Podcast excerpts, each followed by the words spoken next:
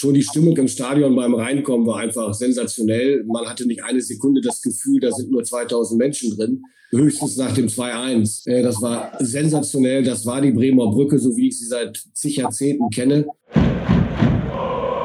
Brückengeflüster, der VfL-Podcast der NOZ.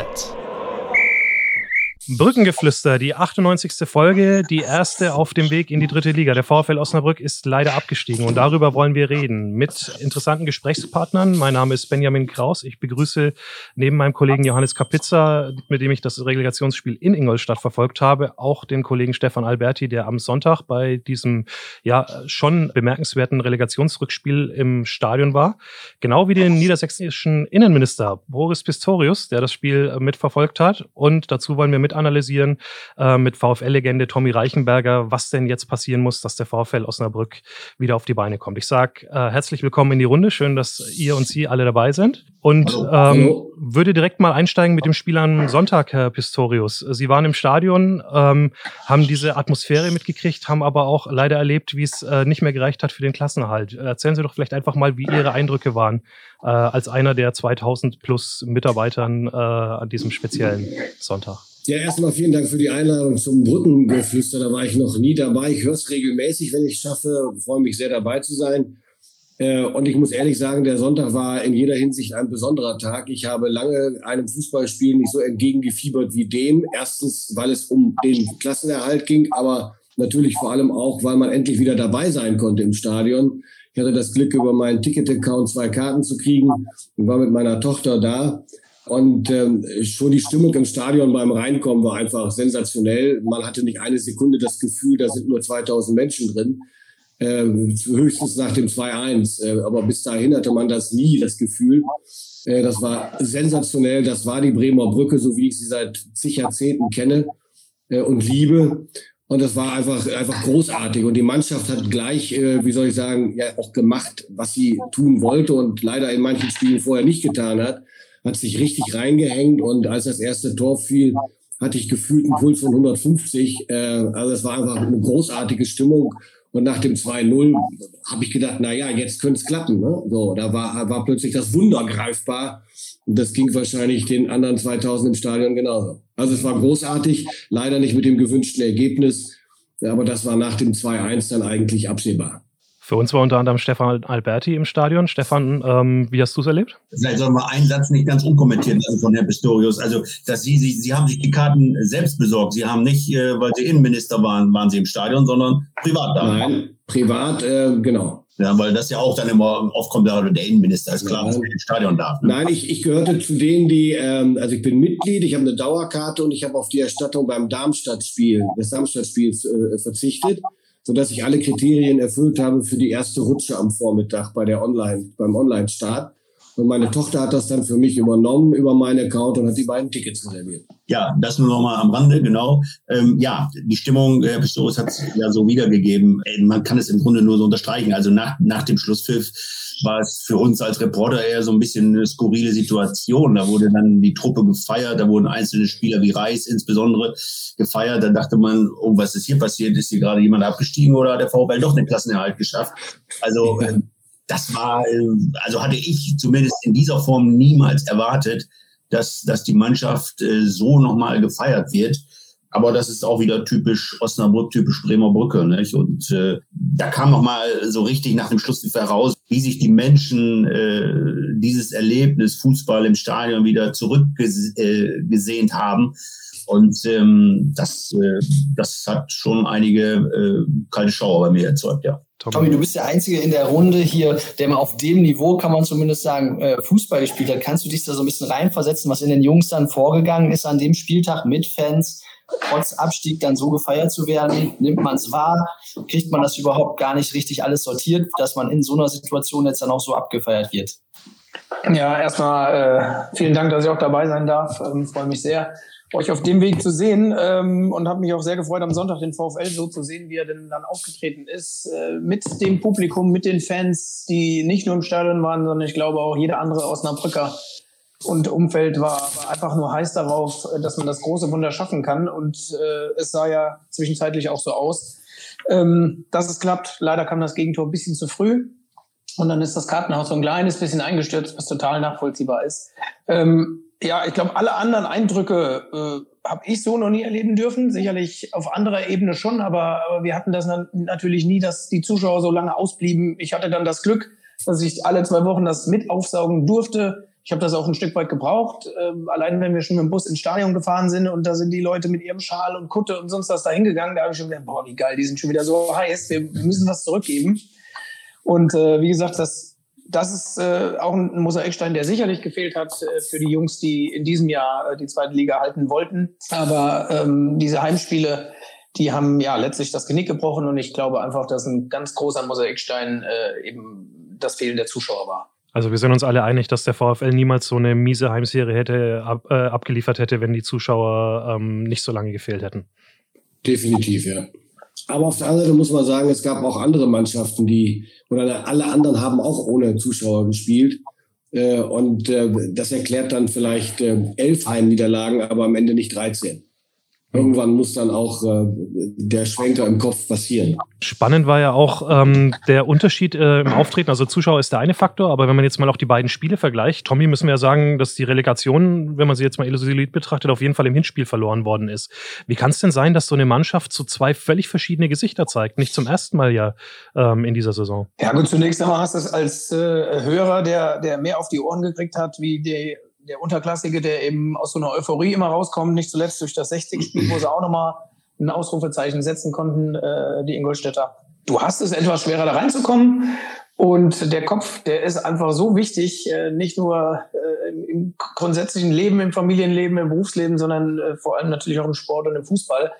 Da sind die Beine oft gar nicht so entscheidend, ob die sortiert sind oder nicht. Du willst auch, also ich unterstelle keinem einzigen Spieler, Trainer oder Umfeld, dass jemand nicht wollte oder gedacht hat, ach komm, wir verwalten mal nur.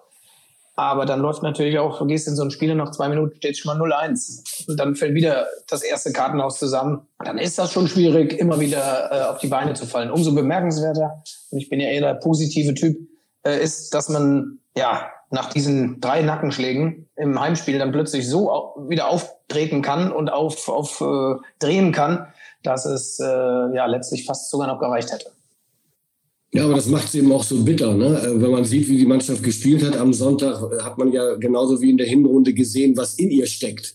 Ne? Ja. Und dass das jetzt am Ende nicht eingezahlt hat, ist einfach bitter, aber ist halt so. Man kommt wieder zu der Erkenntnis, die Relegation war so ein bisschen wie die ganze Saison, schwankende Leistung, mal war es richtig klasse, mal war es sehr, sehr tief.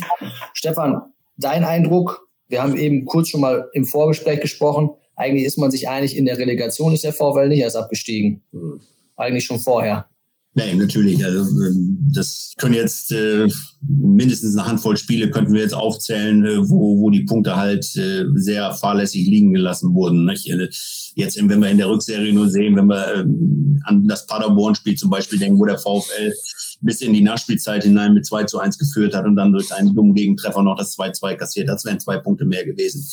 Ja, natürlich, das höre ich seit Sonntag, wenn ich hier mit Nachbarn, sonstigen Kollegen oder sonst wie spreche, warum ist der VfL nicht so aufgetreten in Aue? Dann hätte man sich gar nicht mehr diese Relegation geben müssen. Nicht? Das sind im Grunde Dinge, wo man dann wirklich den Kopf schüttelt und sich einfach fragt, wie kann sowas möglich sein, dass diese Mannschaft über die Saison immer diese 2 Gesichter gezeigt hat und nie eine Konstanz in ihre Leistung einbekommen hat. Gut, die Fragen haben wir ja auch noch in der Sportredaktion wöchentlich gestellt, aber es ist schwer zu beantworten.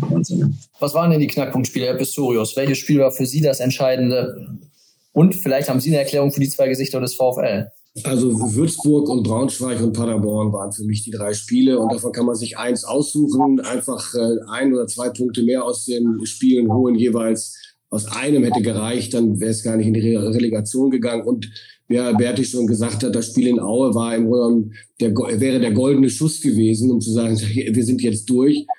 Alle anderen haben für uns gespielt, nur wir selber nicht, unerklärlich in so einer Situation. Und damit bin ich auch schon bei der zweiten Frage. Wenn ich das erklären könnte, könnte ich in einem anderen Beruf wahrscheinlich mehr Geld verdienen, weil das ist nicht zu erklären von außen. Und man kann jetzt über die Entscheidung, den Zeitpunkt der Entscheidung des Trainerwechsels fabulieren. Man kann über alle möglichen Dinge spekulieren. Ich glaube, man wird es nicht aufschlüsseln können, woran es gelegen hat. Es bleibt ein Rätsel. eine Mannschaft mit der fußballerischen Anlage, die sichtbar geworden ist in der Hinrunde. Und das war nicht alles Zufall, das kann mir keiner erzählen, das steckte drin und es ist ja auch sichtbar geworden am Sonntag nochmal.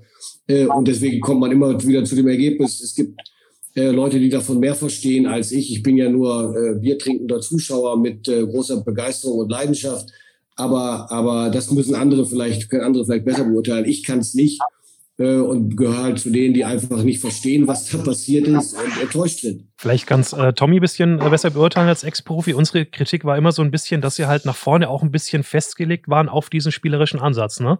Also Flügelspiel mit Flanken war nicht wirklich mit dem Kader und vor allem irgendwie das Ingolstadt-Stil, hoher Ball auf den Zielspieler, alle hinterher. Da hat dann ja so ein bisschen der Zielspieler, der auch ein bisschen von der Größe her ins Spiel gekommen ist, einfach im Kader gefehlt. War der zu eindimensional tatsächlich aufgestellt? Ja gut, mittlerweile bin ich auch biertrinkender Zuschauer tatsächlich und es ist immer leicht gesagt dann von außen, da wissen wir ja alle alles besser, ne, wie man es eigentlich machen müsste. Das ist, ich glaube, letztlich so ein Abstieg oder so eine Saison ist immer sehr, sehr vielschichtig. Da gibt's nicht, vielleicht klar ist dieses eine Spiel in Aue oder die drei, die Herr Pistorius gerade angesprochen hat, die tun ganz, ganz dolle weh. Ich glaube aber, es sind Prozesse, die einfach vielleicht insgesamt nicht passen sollten. Die weiß man auch vorher nicht immer. Man hat verschiedene Charaktere auf dem Feld, aber auch im Umfeld. Und wenn die zusammen harmonieren, dann überträgt sich das und dann kann man Ziele erreichen. Und wenn die aus irgendwelchen Gründen vielleicht nicht so ganz passen, diese Steinchen, dann fehlen eben nur wenige Punkte, aber die fehlen. Also ich sage jetzt mal, rein spielerisch hat der VfL oder von der Qualität her, von den Spielern glaube ich, dass man ausreichend besetzt war. Ich glaube eher, dass es ein Stück weit an der Mentalität letztlich lag. Also, dass die Jungs, es gab auch 2, 3, die haben die Mentalität, also ich will das keinem absprechen, aber die man dann wirklich, Stichwort Enox, Schütte, diese Typen da, die braucht man an der Brücke, das sind unsere Fußballgötter und die hatten wir teilweise, aber die haben auch nie fest in der Achse ihren Weg finden können in diesem Jahr und waren auch teilweise auf der Bank. Und von daher diese Stabilität und die Mentalität, die ist für mich letztlich ausschlaggebend, dass man ein paar Pünktchen hat liegen lassen müssen. Was aber dann, wenn du das so sagst, Tommy, dann kommen wir ja zwangsläufig wieder zu der Trainerfrage. Ich meine, wir haben schon oft im Brückengeflüster jetzt in den vergangenen Wochen über die Entscheidung gesprochen, ob Markus Feldhoff der richtige Griff war. Es war ja nun mal so, du selber, Tommy, hat's ja auch gesagt, wer einen Markus Feldhoff verpflichtet, der weiß auch, was für einen Typ Trainer man sich da reinholt.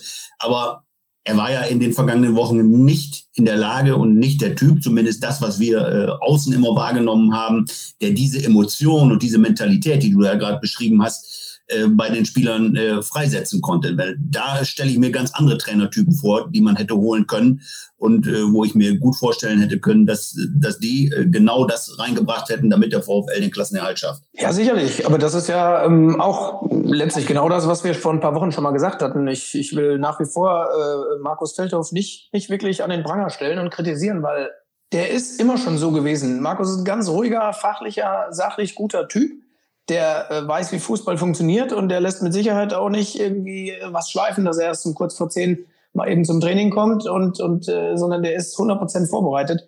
Aber es ist eben nicht derjenige, der an der Linie rumhampelt. Und diese Emotionen, die wir jetzt zwar alle gefordert haben und uns gewünscht hätten, aber das ist nicht sein Stil. Und deswegen finde ich das manchmal ein bisschen unfair, ihn jetzt auch anzugreifen. Nee, ich glaube, das ist auch falsch. Also Markus Feldhoff jetzt an den Pranger zu stellen, ist falsch. Er ist geholt worden, das hat Stefan Alberti gesagt und du, Tommy, auch. Obwohl oder weil man ihn kannte und wusste, wie er ist. So. Die erste Frage, die sich mir stellt, ist, war der Zeitpunkt nicht zu spät? Das muss ich für mich immer wieder feststellen. Man hätte, glaube ich, 2, 3 Spiele früher reagieren können oder müssen. Das ist aber immer schwierig und im Nachhinein auch leichter zu beurteilen, als dann, wenn man mittendrin steckt. Und Markus ist mit Sicherheit ein guter Trainer, aber wahrscheinlich nicht für diese Phase in dieser Liga mit dieser Mannschaft.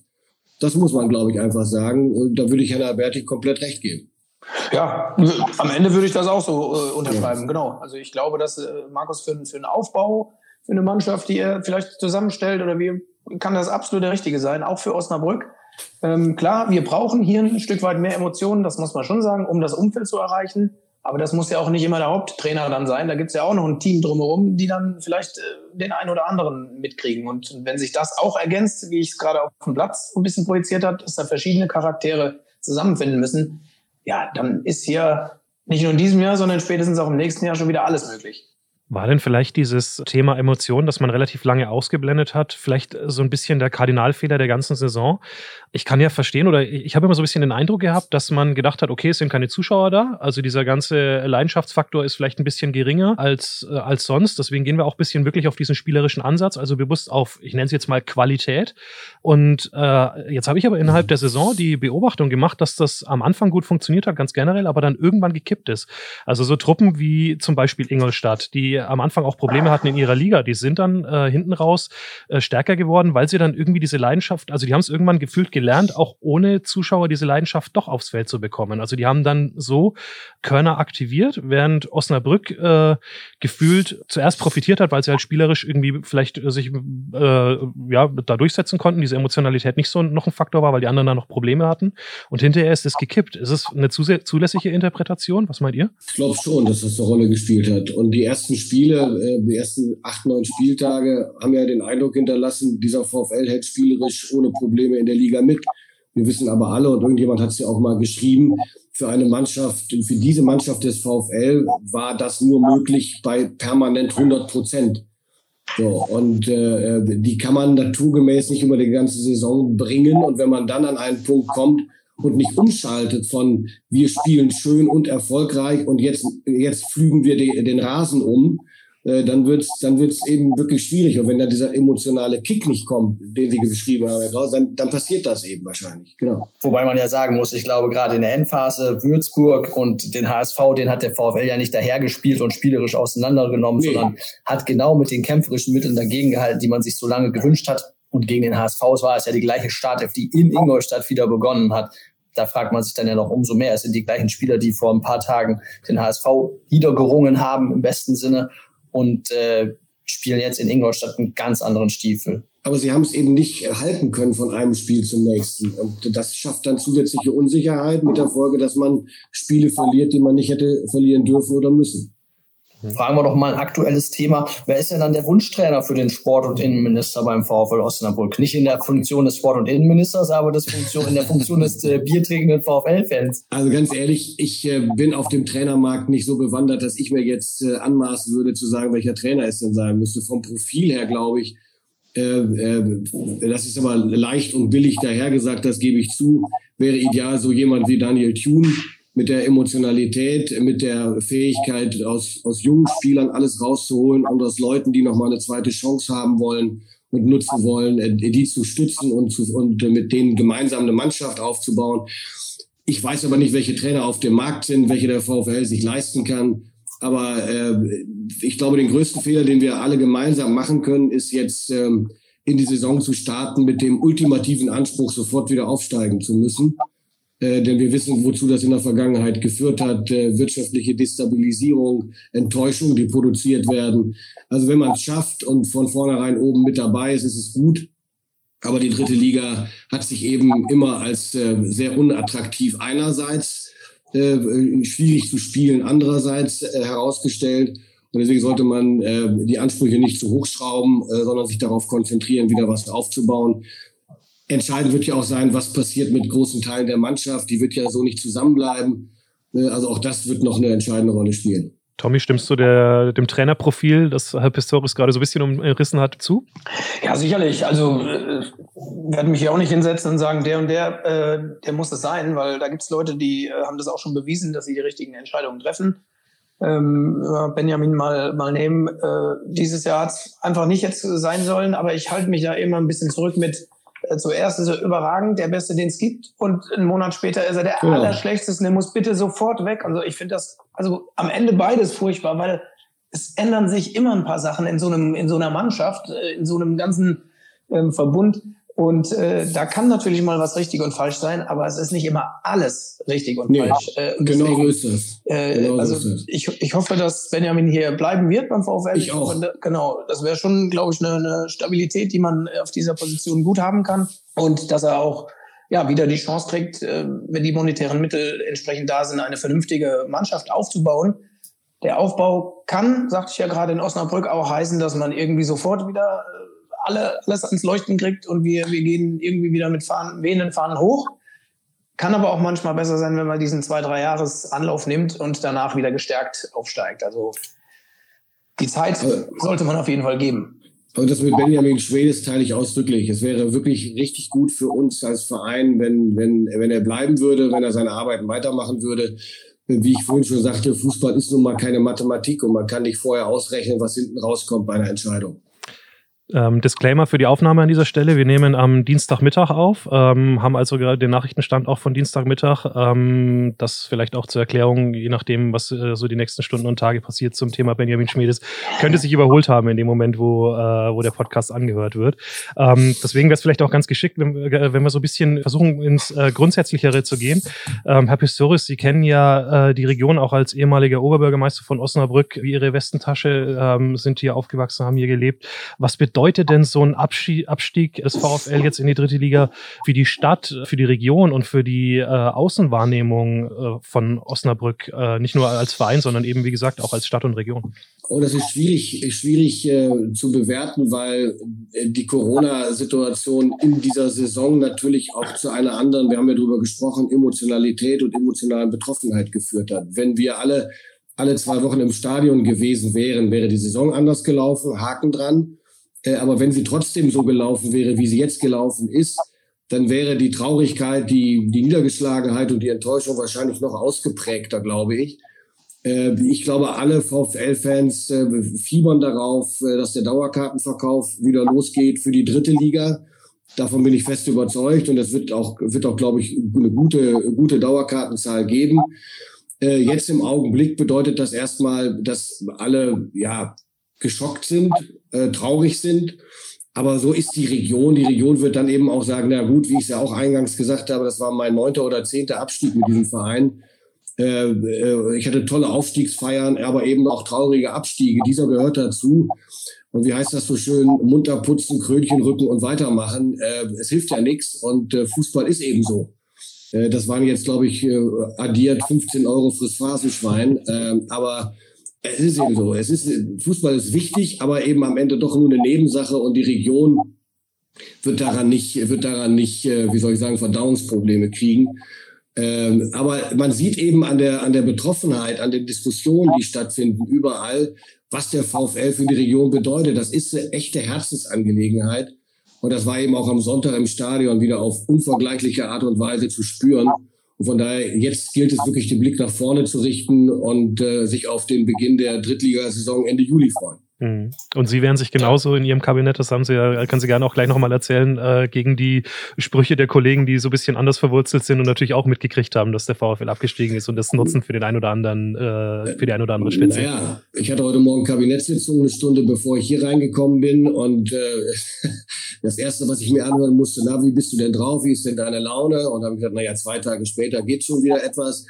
Wir haben 2 Werder Bremen-Fans im Kabinett, die sind genauso angepiekst wie wir. Dann habe ich gesagt, das, was mich am meisten ärgert, ist, dass wir nicht gegeneinander spielen können. Das ist halt so, das ist die, muss man mal so sagen, ich hoffe, ich darf das auch als Minister so formulieren, das ist die geilste zweite Liga, die es jemals gegeben hat und wir sind nicht dabei.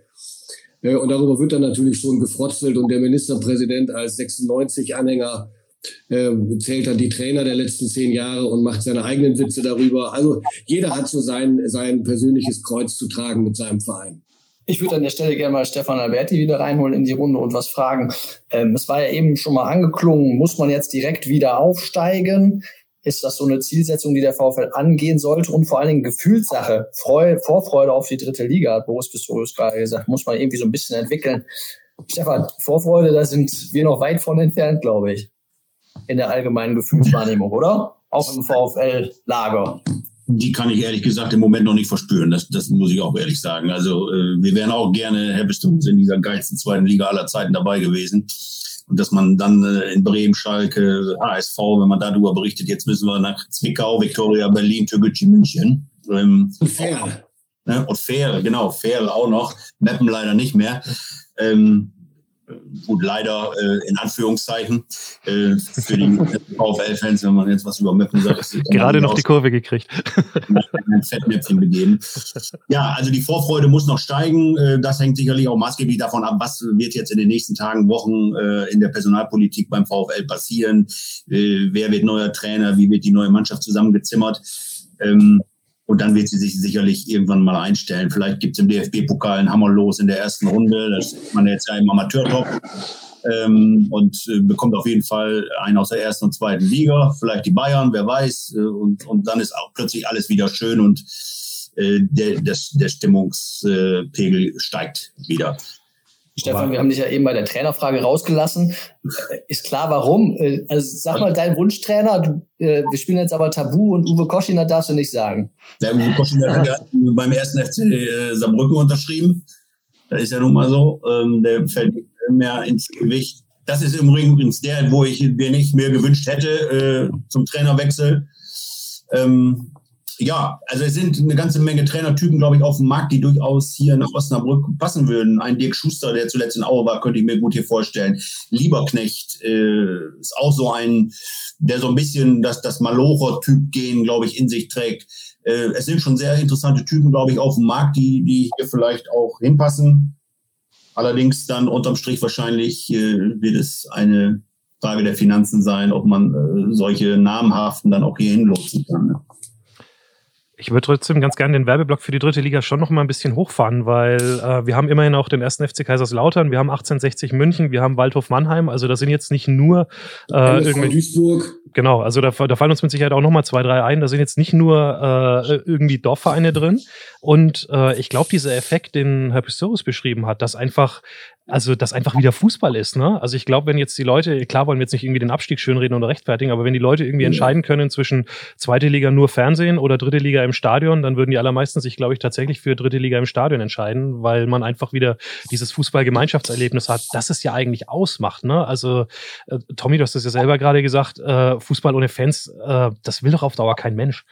Auf jeden Fall fehlt das arg, also und hier beim VfL habe ich es aus eigener Erfahrung immer sehr, sehr stark merken dürfen. Es gab sicherlich auch andere Stationen, wo ich spielen durfte.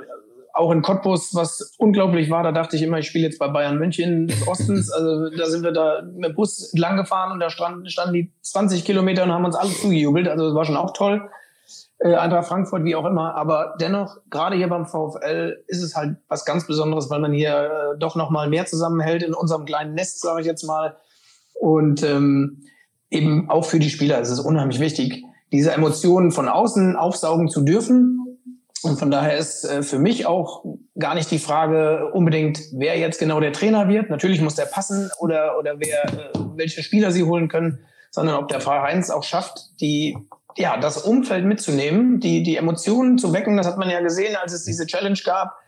Auf einmal waren wieder 2 Spiele, die zu gewinnen waren. Oder wo man das auf die Spieler schon ein Stück weit übertragen konnte, auch jetzt zu Hause, 2000 Zuschauer und die Jungs konnten Sachen freilegen, die sonst irgendwie nicht so richtig gingen dieses Jahr. Also ich kann das nachvollziehen, wie die Jungs sich fühlen und wenn das geschafft wird, dass der VfL sein Umfeld, seine Fans voll und ganz weckt und mitnimmt, dann ist das einfach super interessant hier und egal in welcher Liga.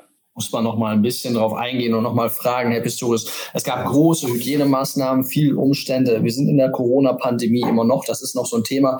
Dann sieht man so ein bisschen die Bilder vor der Ostkurve, wo es schon nach dem Spiel gegen den HSV ein bisschen wilder rund ging, sagen wir mal so. Da wurden die Abstände dann nicht eingehalten. Dann gucken wir nach Rostock, wo sich, glaube ich, alle in den Armen lagen nach dem Aufstieg 7000.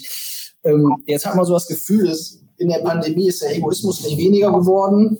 Die Leute gucken noch ein bisschen mehr auf sich, aber jetzt haben wir das Gefühl, wirklich jetzt Fußball-Saisonfinale, da drehen jetzt alle richtig auf und vergessen einfach, dass Pandemie ist. Wie sehen Sie das denn? Kann man das gutheißen? Sicherlich nicht, aber wie kann man es denn erklären und verstehen? Oder hätte man da noch ein bisschen vorsichtiger sein müssen und gerade in diesen entscheidenden Spielen sagen müssen, jetzt halten wir uns noch zurück, so wie es uns tut, und gar keine Zuschauer in die Stadien? Nein, also ich glaube, das wäre nicht richtig gewesen. Also erstens verstehe ich, wenn Menschen sich in den Armen liegen aus Freude oder warum auch immer.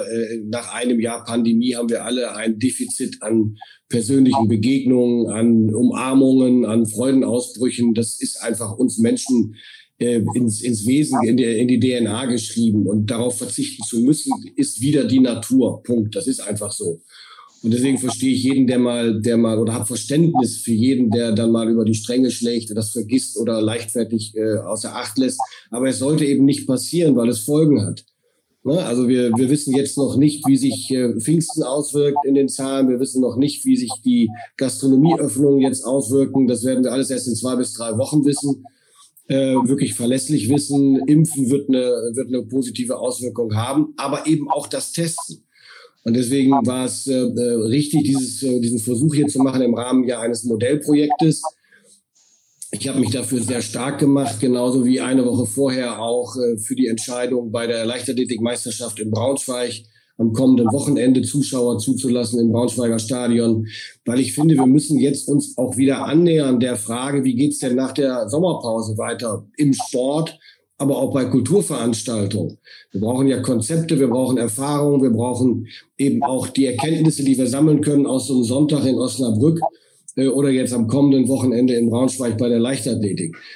Und wenn man das nicht versucht, kommt man nicht zu Erkenntnissen, die einem helfen können, das Ganze vernünftig und maximal, optimal, sicher hinzukriegen. Es wird immer Ausreißer geben, nur wir müssen andersherum denken. Unter anderen Umständen, wenn wir einfach alles frei laufen lassen würden jetzt in der Phase, wäre die Infektionsgefahr viel, viel größer. Wenn wir das kanalisieren und mit Hygienekonzepten hinterlegen, dann funktioniert es eben und sorgt dafür, dass das Risiko um 80-90% sinkt, dass Schlimmeres passiert. Und darum geht es am Ende.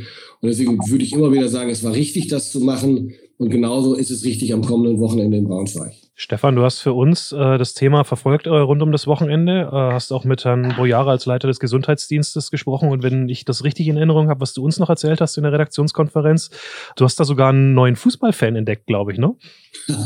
Ja, Dr. Bojara, der im Grunde mit Fußball eigentlich gar nichts anfangen kann. Das gibt er ja auch immer offen und ehrlich zu. Aber als ich dann am Sonntagabend ihn anrief, um ein Fazit zu ziehen vom Nachmittag, war das Erste, was er sagte. Also er kann jetzt zumindest ein bisschen vielleicht nachvollziehen, was die Zuschauer da vielleicht vermisst haben. Also er war unglaublich angetan und schließt nicht aus, nächstes Jahr in der dritten Liga auch mal als Zuschauer zu kommen.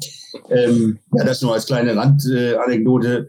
Ja, ansonsten war er natürlich sehr zufrieden, was im Stadion alles passiert ist. Also er ist ja da durch alle Bereiche gegangen mit seinem Stab und hat sich das angeschaut, wie das Hygienekonzept umgesetzt wurde. Ist selbst von Ordnern aufmerksam gemacht worden, die ihn natürlich nicht kannten, dass er doch bitte sich hinsetzen sollte. Und alles super, sagt er, genauso muss es sein. Klar, ein Dorn im Auge waren ihn eben, oder diese Szenen und Bilder, die vor der Ostkurve da stattgefunden haben, wo eben Menschenmassen oder Menschenmengen waren, teils ohne Maske. Und ja, das geht natürlich nicht. Das muss man ganz klar sagen. Das ist auch gefährlich. Und er sagt ja natürlich auch, klar, wenn die Zuschauerzulassung dazu führt, dass sich solche Mengen dann außerhalb des Stadions zusammenfinden, dann kann er das natürlich immer für künftige Ereignisse auch nicht gutheißen. Nicht? Also da muss man schauen, ne? Aber wir müssen uns eben Gedanken machen, wie geht's nach der Sommerpause weiter. Ne? Die DFL steht mit ihren Konzepten Gewehr bei Fuß. Der DFB muss sich seine Gedanken machen, wie geht's denn weiter? Wann können wir die Entscheidung überhaupt treffen, dass Zuschauer wieder zugelassen werden und wie viele und unter welchen Bedingungen? Das muss ja in den Sommerferien entschieden werden, damit man für die neue Spielzeit planen kann. Und das Gleiche gilt dann natürlich auch für den Amateursport oder eben auch Kulturveranstaltungen. Wobei man vielleicht auch noch, um das Bild komplett zu machen, das Ganze auch in Relation setzen muss. Ne? Also wenn man jetzt die hinter der Ostkurve die Ereignisse vergleicht mit den Dingen, die zum Beispiel rund um das Spiel von Union Berlin passiert sind, wo ja dann durchaus nochmal ein Vielfaches an Menschenmengen sich irgendwie gar nicht dran gehalten hat bei einem Verein, der sich schon ein bisschen, um es ganz kritisch zu formulieren, ein bisschen damit generiert hat, dass sie jetzt anfangen, ihre eigene Pandemiepolitik fast schon zu machen.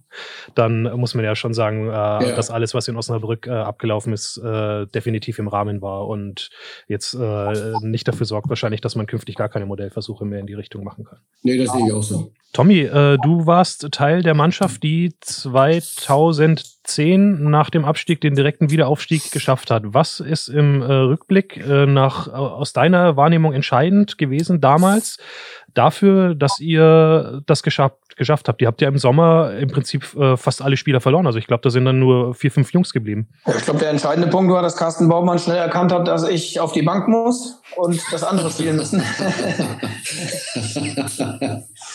Ja, Spaß beiseite. Das hat mir natürlich wehgetan. Die Jahre zuvor war ich immer ein wichtiger Bestandteil und auf einmal ist man dann zu alt und zu schwach. Aber das ist auch abgehakt.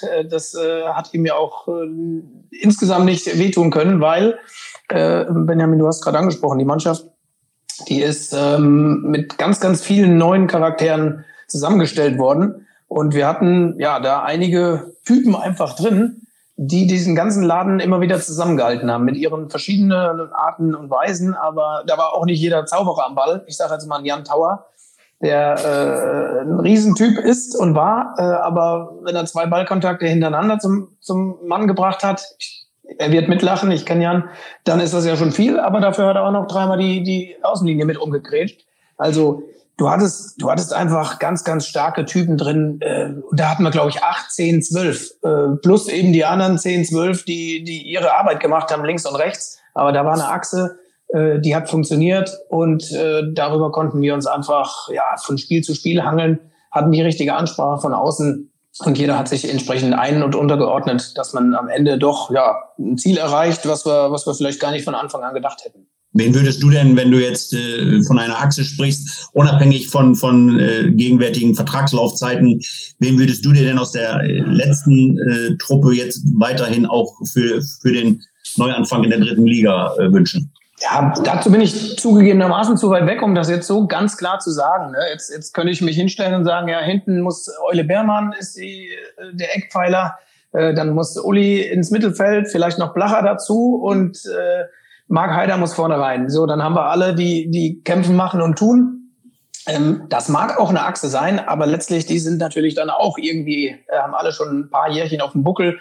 Das kann es auch nicht sein, dass das die alleinige Achse wird. Du brauchst auch ein bisschen frisches, junges Blut dazu an der Seite und trotzdem, ich weiß aus eigener Erfahrung, es ist einfach immer elementar, wenn du eine klare Achse hast. Das ist für den jungen Spieler eben auch wichtig, dass er sich mal an dem 30-Jährigen reiben kann und nicht vielleicht umgekehrt, dass der 30-Jährige auf den 20-Jährigen gucken muss, was der alles macht. Und vielleicht brauchen wir vorne irgendwie einen positiv Bekloppten, der da manchmal Dinge macht, wo man so gar nicht weiß, was jetzt passiert. Stichwort Alva. Wo man auch ab und zu gedacht hat, meine Fresse, jetzt ist so gut, jetzt liegt er schon wieder am Boden. Ja, aber der hat auch ein paar Dinge rausgeholt und der haute den Freistoß in den Elber rein und hat gesagt, so, ich bin hier, weg da. Ja, und vielleicht hat man das Glück, auf solche Typen wieder finden oder setzen zu können, die erstmal zu finden und auch verpflichten zu dürfen. Haben die Typen genau in der aktuellen Mannschaft ein bisschen gefehlt? Also du hast jetzt 1, 2 aufgezählt, aber gerade Alva zum Beispiel vorne, so ein Stürmer, der dem Gegner Angst macht mit Ausstrahlung? Im Nachhinein können wir jetzt sagen, ja, weil er eben auch mal was Ungewöhnliches gemacht hat. Das ist vielleicht das, was mir dieses Jahr so ein bisschen abgegangen ist. So die haben Fußball gespielt, haben die Jungs gut, gerade von hinten raus. Das sah eigentlich immer solide aus. Wirklich nach vorne kam man nicht, aber da waren vielleicht dann auch da die Jungs ein Stück weit zu gerade, zu brav und vielleicht wäre dann so ein Alba beispielsweise gar nicht so schlecht gewesen, der irgendwas da vorne fabriziert, wo man nicht mitrechnet, der mal plötzlich einen Elfmeter rausholt aus dem Nichts. Und dann schießt du vielleicht das 1-1, wo keiner mit rechnet. Und klar sind so Typen, die sind nicht immer leicht, muss man dazu sagen. Die gehen auch gerne mal auf den Wecker. Ich weiß das aus eigener Erfahrung, wenn Wolle jetzt mich immer tagelang nicht angesprochen hat, weil ich ihm auf den Wecker ging. Aber trotzdem sind das vielleicht auch manchmal genau diese entscheidenden kleinen Pünktchen, die man im wahrsten Sinne des Wortes, die man dann braucht in so einem Team, um wieder auf die Strecke zu kommen. Eine Frage oder ein Thema würde ich zum Abschluss ganz gerne noch anreißen, auch an den Innenminister, weil ich weiß, dass er als Osnabrücker Oberbürgermeister auch schon ein bisschen in Planungen involviert war zum VfL-Umfeld, zur Infrastruktur, also Stichwort Trainingszentrum. Da ist der VfL ja im Prinzip immer noch auf dem Stand, man könnte fast sogar böswillig sagen, von vor 30 Jahren. Nicht wirklich was passiert, man trainiert auf einer städtischen Anlage nach wie vor, ist in einem Haus untergebracht, das irgendwie in den 80er Jahren schon stand. Ein paar Container sind jetzt dazugekommen. Was muss denn infrastrukturell passieren und wie sehen Sie die aktuellen Entwicklungen in Osnabrück, sofern Sie sehen aus jetzt, Sie werden sie ja verfolgen natürlich, auf welchem Weg sehen Sie da den VfL? Also natürlich beobachte ich das und verfolge ich das sehr aufmerksam. Ich wohne ja auch nach wie vor in Osnabrück, das ist ja mein Lebensmittelpunkt. und lese natürlich auch die Osnabrücker Zeitung von vorne bis hinten, fange inzwischen allerdings in der Regel oder schon seit vielen Jahren immer mit dem Sportteil an, aus anderen Gründen, sage ich mal. Aber als ich Oberbürgermeister war, und ich bin jetzt, wie gesagt, 8 Jahre weg aus Osnabrück, da war der Osnabrück der VfL in einer sehr schwierigen wirtschaftlichen Situation. Ich erinnere mich an die Ausgliederungsjahreshauptversammlung in der Halle Gartlage ein paar Jahre zuvor. Die wirtschaftliche Situation war alles andere als rosig, die der Stadt übrigens auch. Da war überhaupt nicht dran zu denken, große Leistungszentren zu entwickeln und zu planen. Trotzdem haben wir es ja damals immer in den Überlegungen gehabt mit den verschiedenen Vereinsführungen. Ich bin sehr froh, dass hier jetzt da ein neuer Drive rangekommen ist. Ich finde, sowas ist eine klassische Aufgabe. Wenn ich noch Oberbürgermeister wäre, würde ich mir das zur Chefsache machen, weil das ganz wichtig ist für die Stadt, für die Region, für die Entwicklung des Vereins. Es geht jetzt im Grunde genommen mehr noch, als wenn man in der zweiten Liga geblieben wäre, darum, die infrastrukturellen Voraussetzungen dafür zu legen, dass der Verein bestehen kann. Das ist einfach so, weil wir haben da definitiv große Defizite, auch im Vergleich zu anderen Drittligisten inzwischen sogar. Und deswegen muss da nachgebessert werden. Ich war nie ein Freund davon, Steuergeld in Steine zu stecken, aber Bürgschaften haben wir damals auch gemacht. Ich bin immer dafür, dass man Wege sucht mit städtischen Gesellschaften und Pacht- und Mietmodellen. Da gibt es sehr, sehr schöne Überlegungen auch aus anderen Städten. Da sind Möglichkeiten drin und die muss man jetzt ergreifen, unabhängig davon, dass man in die dritte Liga abgestiegen ist. Der VfL braucht das, wenn er konkurrenzfähig bleiben will. Da führt kein Weg dran vorbei. Und viele sagen auch, eigentlich braucht er auch ein neues Stadion. Jetzt haben wir auch gerade heute einen Text in der Zeitung gehabt, dass im Prinzip eine Liebeserklärung an die Bremer Brücke war, von ihrem Bruder formuliert. Stimmen Sie ihm dazu? Ich stimme ihm total zu, wobei 2 Herzen in meiner Brust schlagen. Also natürlich ist die Bremer Brücke eine Herzensangelegenheit und sie hat eine Emotionalität, die man kaum erklären kann eigentlich mit objektiven Kriterien. Aber man hat es am Sonntag eben wieder erlebt. Das ist eine besondere Akustik, eine besondere Atmosphäre. Das ist einfach sensationell. Ich erinnere mich beim Abschiedsspiel von Joe Enox damals, durfte ich ja mit auflaufen, musste allerdings nach 15 Minuten konditionsbedingt vom Platz. Und die Ostkurve hat, als ich dann an der Außenlinie entlang ging, gesungen, du bist nur Auswechselspieler. Und das war ein schönes Erlebnis. Aber diese Stimmung war grandios. Und wenn man das weiß, dann kommt man da auch gar nicht drum herum. Auf der anderen Seite kommt man auch nicht drum herum, dass das Stadion in dieser Lage, so schön es dort liegt, immer an bauliche Grenzen stoßen wird oder schon gestoßen ist. Jede Veränderung, die den Bestand angreift, sorgt dafür, dass Lärmschutz plötzlich höher bewertet werden muss als bisher, was wiederum zu Beschränkungen führt, die man auch nicht wollen kann. Also das ist schon echt kompliziert und gleichzeitig wird man mit so einem Stadion in dieser Größenordnung, bei dem man dann nicht in den Bestand eingreift, um es umbauen zu können, wahrscheinlich wirtschaftlich irgendwann auch nicht mehr bestehen können. Also das ist sehr, sehr schwierig. Am Ende das eine ist das Herz, das andere ist der Kopf.